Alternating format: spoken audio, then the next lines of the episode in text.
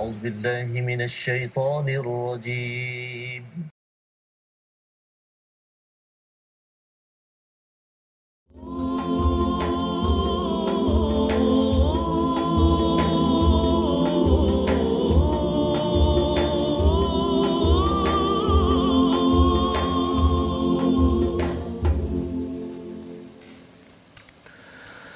أعوذ بالله من الشيطان الرجيم.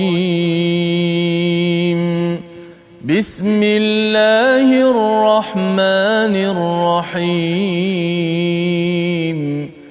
الحمد لله رب العالمين.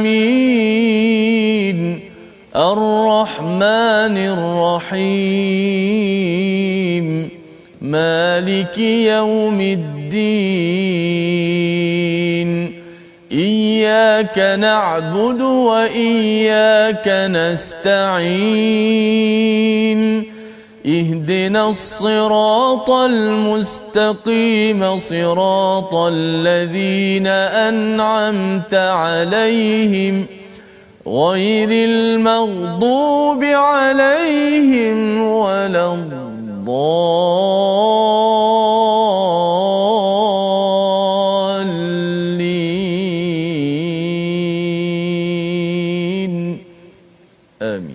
Assalamualaikum warahmatullahi wabarakatuh. Alhamdulillah wassalatu wassalamu ala Rasulillah wa ala alihi wa man wala syada la ilaha illallah syada Muhammadan abduhu wa rasuluh. Allahumma salli ala sayidina Muhammad wa ala alihi wa sahbihi ajma'in. Amma ba'd. Apa khabar tuan-tuan dan puan yang dirahmati Allah sekalian?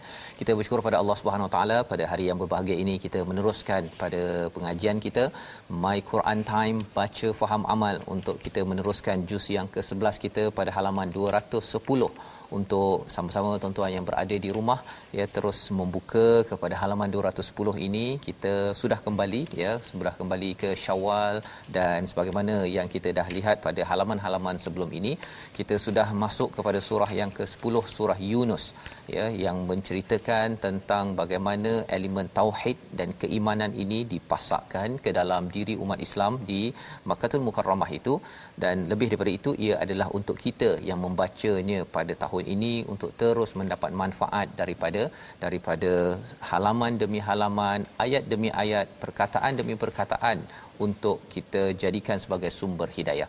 Pada hari ini kita bersama dengan Ustaz Tirmizi Ali. Apa khabar Ustaz? Alhamdulillah. Alhamdulillah Ustaz ya. Masya-Allah. Okay, ceria terus ya bersama kita uh, pada bulan Ramadan lepas uh, kita mungkin nak beritahu uh, Ramadan lepas mungkin berbeza sikit ya. Yeah. Uh, format uh, pada hari ini kembali semula ya mm-hmm. sepertilah uh, hari semalam hari sebelumnya bila kita sudah masuk pada juz 11 uh, sehingga juz ke-20 nanti insyaallah formatnya lebih kurang sama yeah. ya mungkin lepas tu kalau ada rehat ke sekejap kemudian kita akan terus lagi juz 21 hingga hingga 30 agar tuan-tuan uh, maklumi uh, pada sesi pelajaran begini kita akan dalami satu muka surat saja Ya.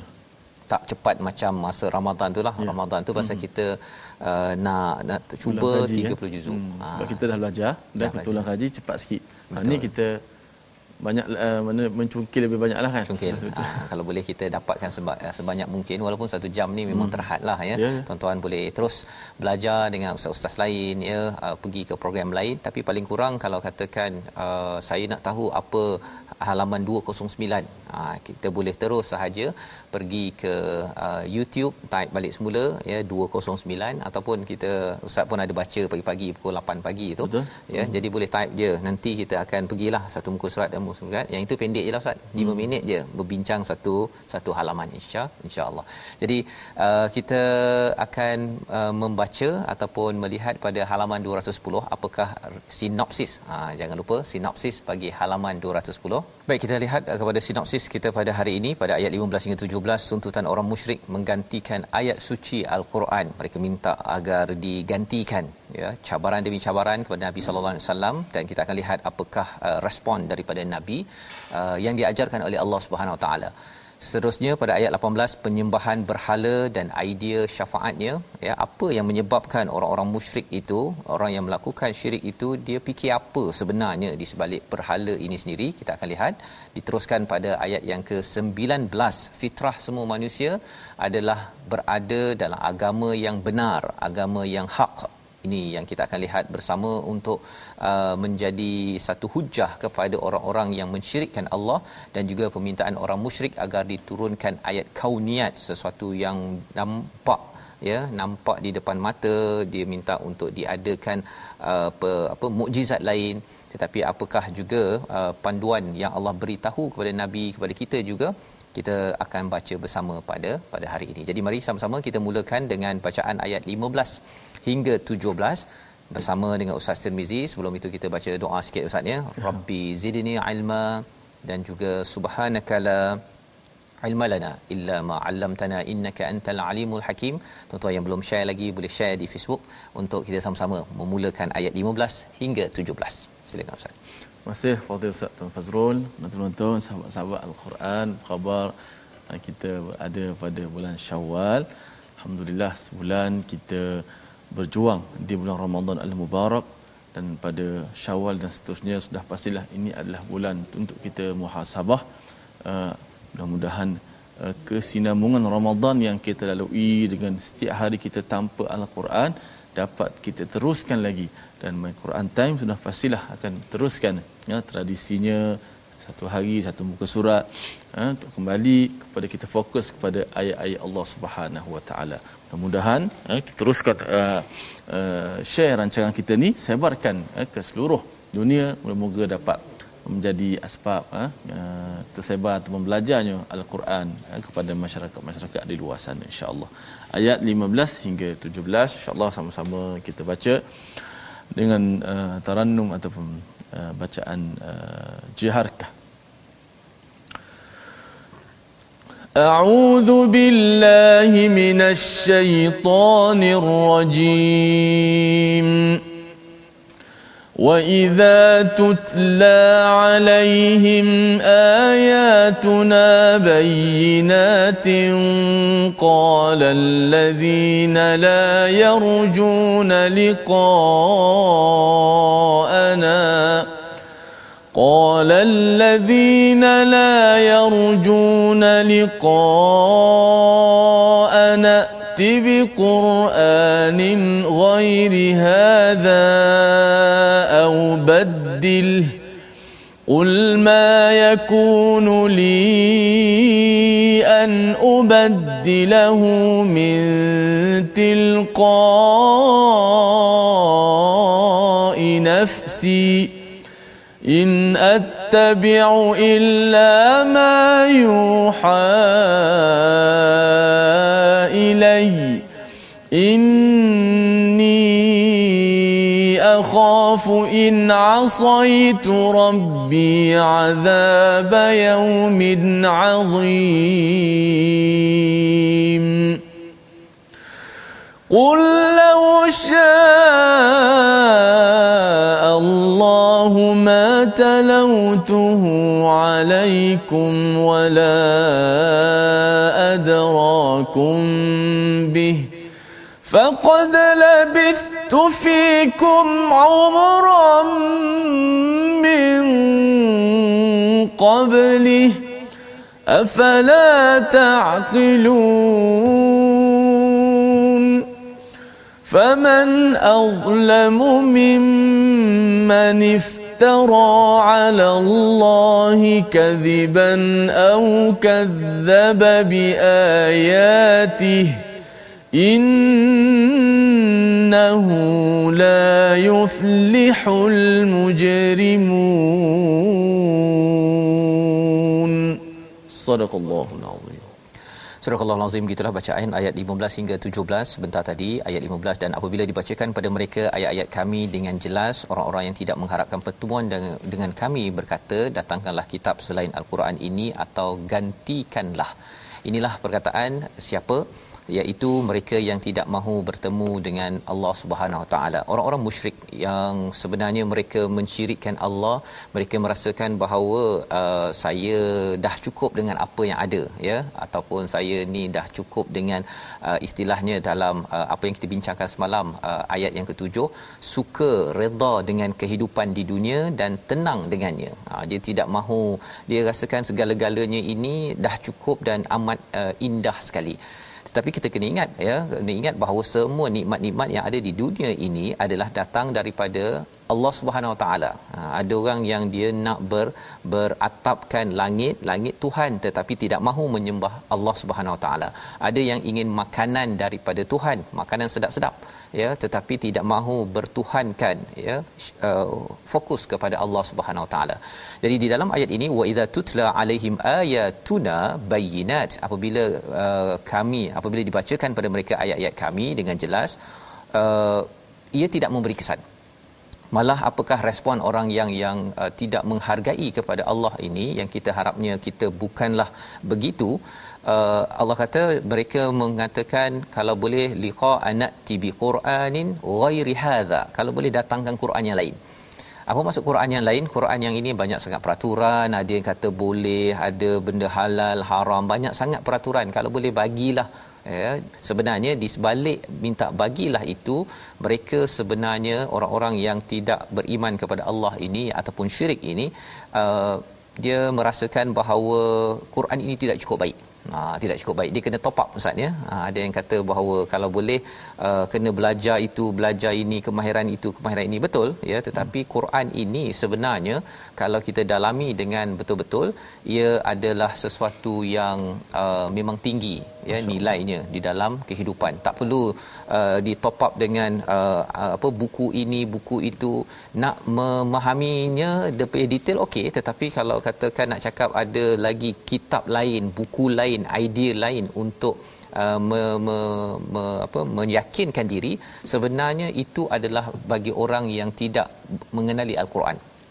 Sebagaimana kita tahu bahawa Quran ini ada banyak ilmu yang luas dan sebenarnya ini punca ilmu Ha, kalau kita belajar falsafah pendidikan ilmu Ustaz dia hmm. ada istilah epistemologi, oh. axiology dengan oh. uh, ontologi. Ha ya ini waktu dulu saya belajarlah sikit-sikit kan pasal uh, nak faham apa sebab ada orang kalau saya belajar di US dulu kan okay. uh, sumber ilmunya lain. Tetapi kalau katakan kita belajar al-Quran ataupun ilmu agama sumber ilmunya lain. Ha ya kalau sumber ilmu uh, uh, ilmu biasa ni biasa banyak pakai akal yeah, ha, daripada betul. eksperimen apa sebagainya. Kata, tapi kalau dalam Islam kita sumber ilmu kalau berasaskan pada sini kesannya itu ontologi aksiologinya itu maksudnya kesan daripada ilmu tu berbeza. Ya, ilmu yang datang daripada manusia biasanya nak bawa kepada manusia. Tetapi kalau ilmu sumber daripada Allah nak bawa kepada siapa?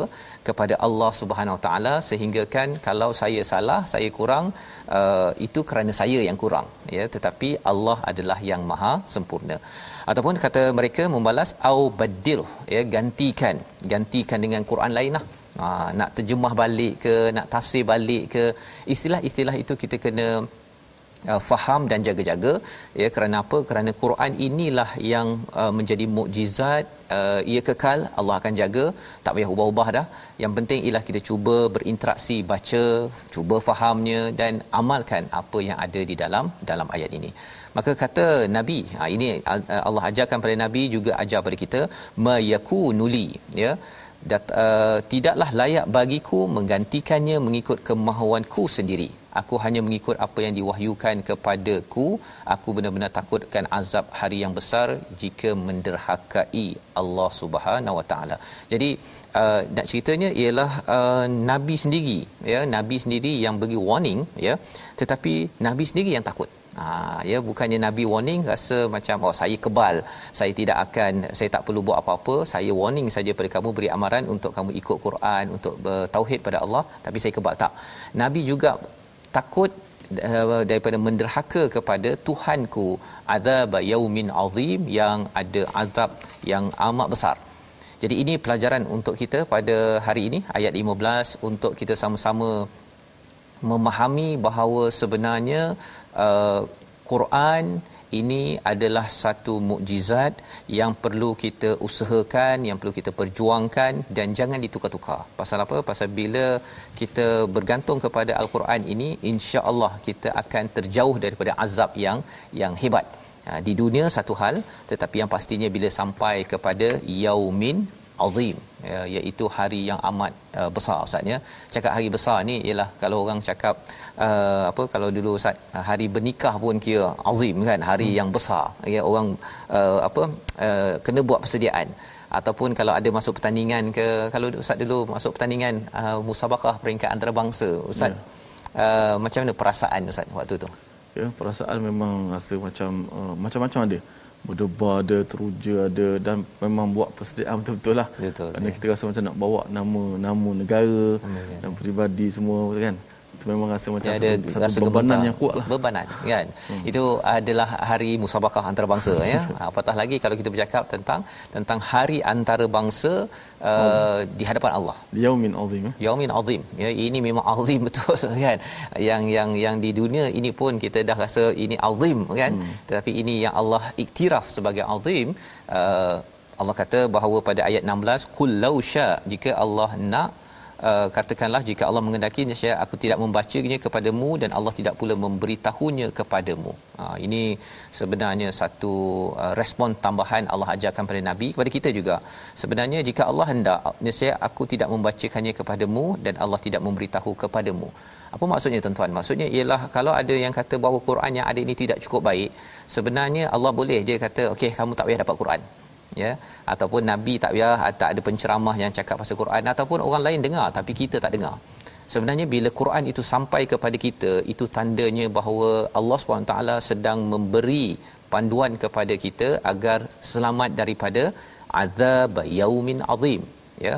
Dan kata nabi lagi aku telah tinggal bersamamu beberapa lama sebelumnya sebelum turun al-Quran mengapa kamu tidak memikirkannya? Ha, apa maksudnya?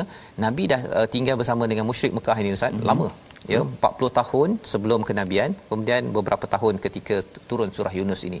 Mereka siap bagi gelaran lagi pada nabi iaitu al-amin, al-amin. kan? Maksudnya mereka ni dah memang percaya pada nabi tapi lepas itu uh, mereka kata bahawa eh tak percaya tak percaya. Kan? Tak percaya. Ini ini penipu. Kan? Awal dulu percaya sekarang bercakap tak percaya. Pasal apa? Pasal datang wahyu. Wahyu kepada seorang yang dipercayai. Jadi uh, pelik kan? Manusia ni kadang-kadang dia bila dia mengganggu ego dia maka dia akan kata uh, lain daripada apa yang yang berlaku. Pak cik Nabi Muhammad pun sama juga gembira kelahirannya. Tapi bila kata bahawa Uh, menyeru kepada Allah SWT terus saja ya uh, Abu Jahal ya ataupun beberapa pak cik yang lain memusuhi nabi. Jadi ini panduan yang kita boleh belajar dan kita nak baca sekali lagi ayat 17 untuk kita uh, ingatkan pada diri kita pada saya sendiri pun sama juga jangan mendustakan kepada ayat-ayat Allah Subhanahu taala. Ayat 17 Ustaz. A'udzubillahi minasyaitonir rajim. فمن أظلم ممن افترى على الله كذبا.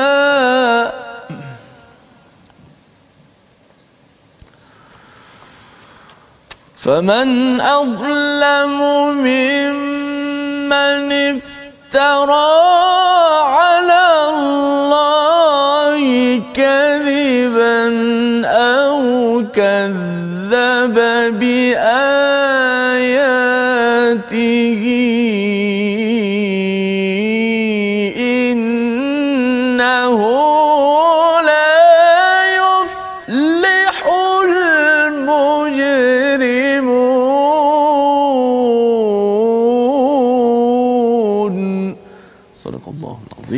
Siapakah yang lebih zalim daripada orang yang mereka-reka pembohongan terhadap Allah atau mendustakan ayat-ayatnya? Sesungguhnya orang-orang yang berdosa itu tidak akan berjaya. Jadi Allah beritahu pada kita pada hari ini ya, Allah menemplak kepada orang yang buat-buat cerita bagi pihak Allah ya, mimman iftara 'ala Allah dan juga uh, kadziban au kadzdzaba biayati iaitu mendustakan kepada ayat-ayat Allah Subhanahu Wa Taala. Jadi ini adalah azab ataupun ini adalah satu kezaliman ya sebagai satu kezaliman Allah menemplak bagi kita ya bagi tuan-tuan kalau katakan kita baca ayat al-Quran ini kita terjem, uh, baca terjemahan kita cuba baca tafsir dengar tadabbur bagi saya sendiri ya amanahnya ialah jangan buat-buat. Ha ya kadang-kadang ada orang tanya soalan ya uh, jangan dibuat-buat bahawa Allah cakap buat begini begini begini ataupun uh, mendustakan ya mendustakan maksudnya menyalah tafsirkan menyalah tadabbur kepada ayat-ayat Allah Subhanahu Wa Taala ataupun kadzdzaba biayatihi ini kita dapat dah ayat tersebut. Tetapi kita kata alah ini tak penting kot. Ya ataupun ayat ni saya selalu dengar dah kot. Ya semua perkara tersebut membawa kepada kezaliman dan Allah kata orang begini digelar mujrimun pendosa ataupun yang berbuat uh, apa derhaka kepada Allah pasal main-main ataupun uh, memanipulasi perkataan daripada Allah biasanya digunakan untuk kepentingan diri sendiri. Membawa kepada perkataan pilihan kita pada hari ini sama-sama kita saksikan badala menukar ataupun mengganti inilah yang berulang 44 kali di dalam al-Quran dan pada ayat 15 sebentar tadi ini adalah perkataan daripada mereka yang menentang nabi yang tidak percaya pada nabi. Dia kata bahawa tolong datangkan Quran lain ya ataupun datangkan gantilah gantikan dengan Quran lain dengan mukjizat lain. Tetapi sebenarnya uh, Allah tidak gantikan kerana apa? Kerana Quran inilah menjadi sumber wahyu menjadi sumber hidayah kepada kita. Dan harapnya bagi tuan-tuan kita akan sentiasa berpegang kepada al-Quran ini. Satu ialah kita baca. Yang keduanya ialah kita cuba faham dan fahamnya itu adalah berteraskan kepada apa? Kepada uh, penerangan yang jelas ya yang yang betul. Bukannya dimanipulasi bagi penceramah contohnya ataupun bagi uh, ahli bisnes. Kadang-kadang ada ustaz yang uh, kata pasal uh, nabi buat begini ataupun Quran, ayat Quran begini maka sila beli produk saya kan? Hmm. uh, itu kena jaga-jaga ya. Jangan sampai kita nak melariskan uh, sesuatu produk dengan menggunakan ayat al-Quran padahal itu bukan maksud yang sebenarnya ya. Ha, bukan maksud sebenarnya. Dan ini kita tidak mahu digelar sebagai orang yang mujrimun. Jadi kita berehat sebentar, kita akan kembali semula menyambung kepada ayat 18 hingga 20 sebentar lagi. My Quran Time. Baca faham amal insya-Allah.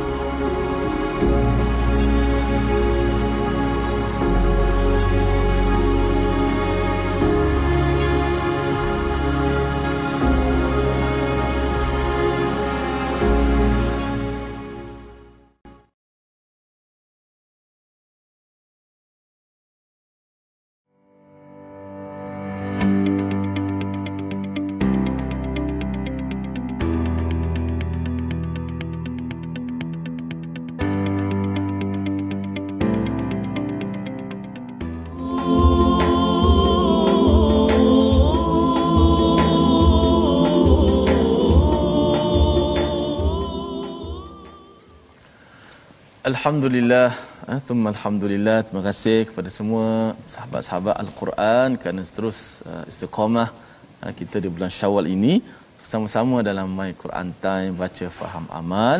Alhamdulillah kita dah dengar penjelasan demi penjelasan daripada muka surat 210. Dan sekarang kita nak belajar sedikit uh, ilmu tajwid. Kita masih lagi dalam uh, mengulang kaji kita tak terkejar-kejar untuk nak menghabiskan silibus tajwid tapi kita nak uh, slow-slow. Kita dah belajar hukum nun mati uh, dan kita nak ulangkan lagi hukum nun mati tersebut berdasarkan ayat-ayat yang kita baca ini. Mengambil contoh-contoh daripada ayat. Baik kita lihat slide. Ulang kaji hukum nun mati dan tanwin. Seperti biasa kita akan ulang hukum ulang hukum izhar nun mati pada hukum izhar. Izhar nyata dan jelas dia sudut bahasanya istilahnya mengeluarkan setiap huruf dari makhrajnya tanpa ada gunnah tanpa memanjangkan gunnah uh, pada huruf yang diizharkan. Okey slide yang seterusnya. Huruf izhar seperti biasa ada enam dan keenam tu adalah berada huruf yang berada di bahagian halqum kita. Sebab tu dinamakan izhar halqi. Bila nun sakinah dan tanwin bertemu dengan salah satu daripada huruf izhar yang enam di atas tu maka wajib diizharkan. Dijelaskan nun mati itu ha, tanpa boleh kita memanjangkan gunnah. Kita lihat pada contoh-contoh daripada ayat yang kita baca tadi. Ha, pertama sekali ayat uh, pada biqur'anin ghairi hadha pada ayat ke-15 yang kita baca tu biqur'anin ghairi hadha biqur'anin ghairi hadha nin gha nin gha ha, tanwin nun itu dimatikan betul-betul. Nin. Tak boleh nin ghai. Ha bi qur'anin ha tu tak bagi izhar itu nak bagi ikhfa kan. Bi qur'anin pastikan hujung lidah kena betul-betul mati pada makhraj uh, nun. Dan tidak boleh panjangkan gunnah ha, kalimah kedua an ubaddilah. Ha, pada ayat 15 juga an ubaddilah. Nun bertemu mati bertemu dengan hamzah. An ubaddilah tak boleh. An u an tak boleh. An pun tak boleh. Matikan betul-betul. An u. An ubaddilah kemudian in attabi'u illa. In attabi'u illa. Juga nun bertemu dengan hamzah. Kemudian sebelah sana akhafu in asaitu. Nun mati bertemu dengan ain. Akhafu in asai. In asai. Nun bertemu dengan ain. Dan terakhir sekali tanwin pula bertemu dengan ain juga. Azab yaumin azim. Azab yaumin azim. Azab yaumin azim. Okey. Tanwin bertemu dengan ain. Kalau kita lihat pada ayat ke-15 yang agak panjang itu yang ada tiga baris setengah itu banyak hukum-hukum izhar halqi yang terdapat eh, dalam ayat yang ke-15. Jadi lepas ni jumpa saja nun mati ataupun tanwin bertemu dengan salah satu daripada enam huruf izhar yang mana enam-enam huruf itu berada di bahagian halqum kita. Eh, kita akan baca nun itu ataupun tanwin itu jelas mati nu. An kalau kalau kalau dia tanwin tanwin lah bi qur'anin jelaskan dan jangan panjangkan uh, unahnya. Uh, InsyaAllah boleh kita dapat perkemaskan lagi bacaan kita. Safas. Okey, terima kasih ucapkan pada Ustaz Tirmizi untuk kita uh, mempelajari ya tajwid kita kita terus lahan-lahan Ustaz ya sedikit demi sedikit. Yang pentingnya ketika tuan mendapat uh, setiap pelajaran itu kita dapat cuba praktikkan ya dan itu akan bertambah bertambah dan kadang-kadang kita mengulang balik Ustaz ya. Mengulang balik agar kita dapat uh, faham dengan cara yang yang terbaik. Baik. Kita ingin teruskan dengan ayat 18 hingga 20 bersama dengan Ustaz Tirmizi. Sila Ustaz. Baik, kita teruskan bacaan daripada ayat 18 ke 20 dua ayat lagi. أعوذ بالله من الشيطان الرجيم ويعبدون من دون الله ما لا يضرهم ولا ينفعهم ويقولون ويقولون هؤلاء شفعاؤنا عند الله. قل أتنبئون الله بما لا يعلم في السماوات ولا في الأرض. سبحانه وتعالى عما يشركون وما كان الناس إلا أمة واحدة فاختلفوا ولولا كلمة سبقت من ربك لقضي بينهم لقضي بينهم فيما فيه يختلفون. ويقولون لولا أنزل عليه آية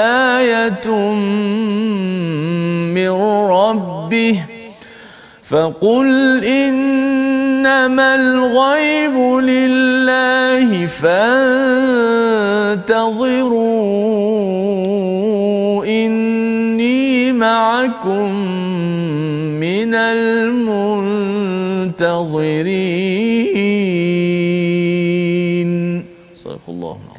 Surah Al-Azim ayat 18 hingga 20 kita baca sebentar tadi. Apakah maksud ayat 18 ini menyambung kepada ciri orang yang mujrimun? Ya orang yang derhaka kepada Allah Subhanahu Wa Taala pendosa. Iaitu mereka ini menyembah kepada selain daripada Allah yang tidak pun boleh me mala yadurruhum wala yanfa'uhum. Ya tidak boleh memudaratkan ya.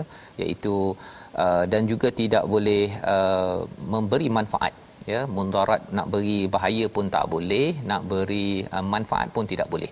Siapakah apakah perkara ini? Yang budu min dunillah ya. Bukan sekadar berhala yang daripada batu itu sahaja tetapi selain daripada Allah itu termasuklah ada orang yang beribadah kepada menghambakan diri pada manusia ya dia tidak mengikut kepada kata Allah dia ikut kepada kata bos ha, bukan salah ikut kata bos tapi kalau bos itu tidak mengikut kepada Allah Subhanahu Wa Taala ya kalau baru ini ustaz ya uh, hmm. beberapa beberapa minggu yang uh, masa yang lepas uh, ke Ramadan ada yang puasa tu kena belasah dengan bos dia tadi Allah. tu kan jadi uh, sebenarnya bos dia itu uh, boleh nak ikut cakap kita staff nak ikut cakap tapi kalau bosnya itu jenis orang yang menyembah selain daripada Allah, kalau kita ikut pada bos tersebut, maksudnya, oh saya tak boleh puasa lah, saya tak boleh solat lah. Pasal bos saya tak bagi saya solat on time. Itu maksudnya menghambakan diri kepada selain daripada Allah. Sebenarnya bos tersebut sebenarnya tidak boleh memberi mudarat dan tidak boleh memberi manfaat. Ha, tapi ada orang kata ustaznya eh tapi bos tu boleh pula pukul kan? Mudarat lah tu kan? Mm-hmm. sebenarnya mudarat yang dimaksudkan di sini adalah mudarat sehingga sampai ke akhirat nanti.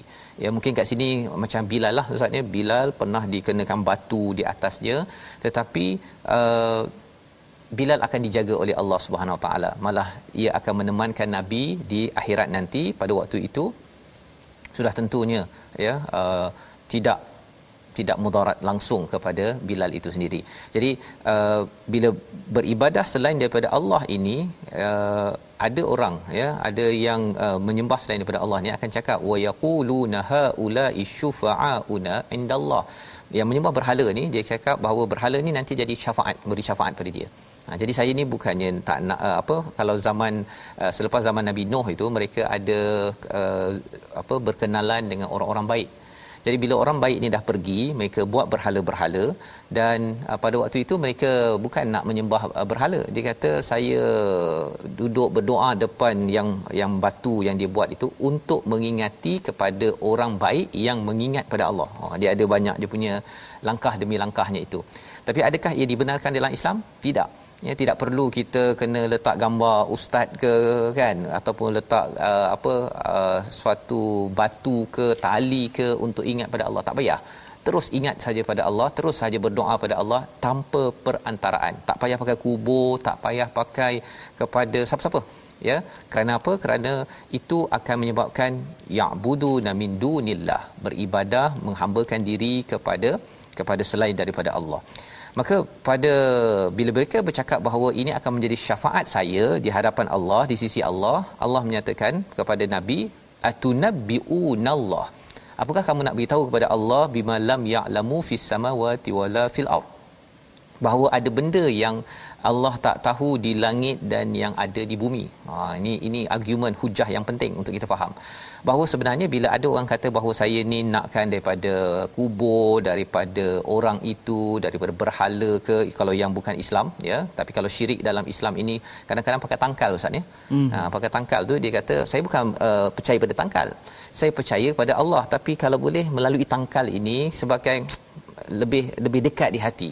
Ha, jadi bila orang gunakan hujah itu sebenarnya Allah kata atunabbiun ya. Kalau katakan mereka kata uh, berhala ke apa sebagai syafaat ini adakah kamu nak beritahu kepada Allah apa yang uh, Allah tak tahu? Ha, maksudnya uh, apa si si si berhala ni nanti boleh beritahu ni orang baik ni. Ha kan? Dia ni orang baik. Uh, nak beritahu kepada Allah. Adakah kamu nak beritahu kepada Allah begitu? Padahal sebenarnya Allah itu adalah amat mengetahui siapa yang baik, siapa yang tak baik. Tak payah nak dilindungi siapa-siapa pun. Ya, tak payah nak pakai kabel ke. Okey, pakai kabel. Dia ni ada kabel khas ni kepada Allah agar kalau saya pegang pada berhala ini kepada orang ini kepada wali ini nanti saya dapat kabel uh, senang saya uh, berjaya di hadapan Allah tidak dalam agama kita dalam agama Islam ini kita direct sahaja ya kita ada orang baik kita hargai kita bersama kita hormati tetapi jangan kita angkat dia sebagai sebagai uh, hamba ataupun kita menghambakan diri kepada kepada orang itu jadi subhanahu wa taala amma yusyrikun maha suci Allah maha tinggi yang jauh daripada perkara-perkara yang mereka syirikkan. Pada ayat yang ke-19 Allah membawakan kepada kita tentang uh, hakikat manusia. Kita baca ayat 19 sekali lagi untuk kita faham bahawa sebenarnya kalaulah manusia ini ya uh, perlu dihukum sebenarnya kita mungkin tak hidup Ustaz. Hmm. Ya, banyak orang di dunia tak hidup. Tapi ada satu peraturan yang Allah beritahu dalam ayat 19 ini, apakah peraturan tentang manusia buat silap tapi Allah masih lagi bagi peluang? Mari kita lihat pada ayat 19. Baik, kita baca pada ayat yang ke-19 untuk memasakkan lagi ayat ini. Uh, seharusnya pada ayat kedua kali kedua kita baca ini dengan kita mengetahui maksud dan juga terjemahan tadabbur untuk dapat lebih meresap dalam hati-hati kita. Okey, auzubillahi minasyaitanir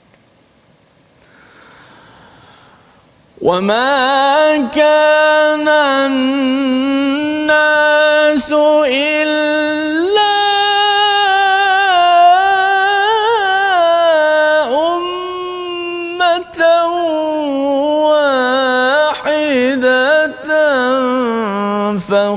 فاختلفوا ولولا كلمة سبقت من ربك لقضي بينهم. ولولا كلمة سبقت من ربك لقضي بينهم فيما فيه يختلفون.